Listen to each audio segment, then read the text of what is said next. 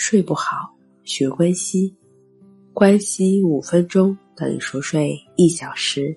大家好，欢迎来到重塑心灵，我是主播心理咨询师刘星。今天要分享的作品是：把这些东西挪走，剩下的就只有好睡眠。要放回到卧室的第一样东西，当然就是你的寝具。没有寝具和随后马上要拿回来的闹钟，才是必须放回这个房间的必需品。从睡眠的修复角度来说，其他一切都是不必要的。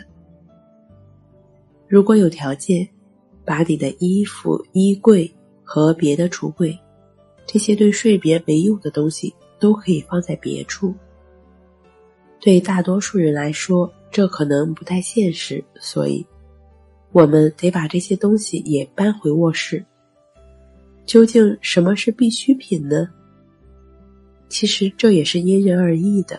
比如说，对于学生而言，书桌和学习的空间是必须的，但如果可以选择，最好别在卧室学习。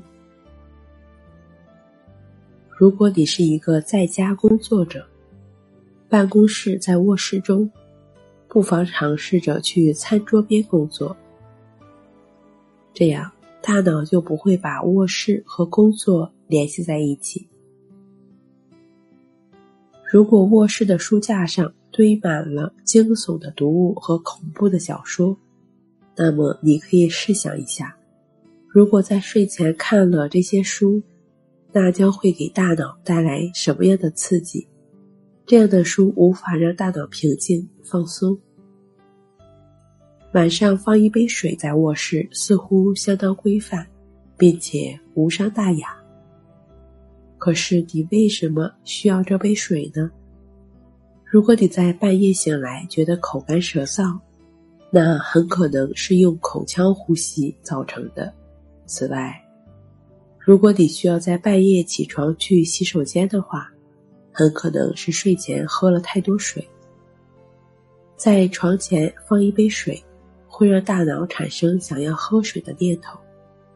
你只希望大脑把这个房间和一件事情联系起来就好了，就是睡眠。睡不好，学关西，关西五分钟等于熟睡一小时。好了，今天跟您分享到这儿。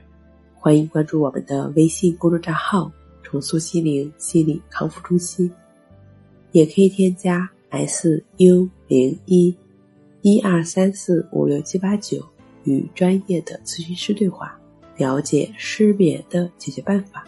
那我们下期节目再见。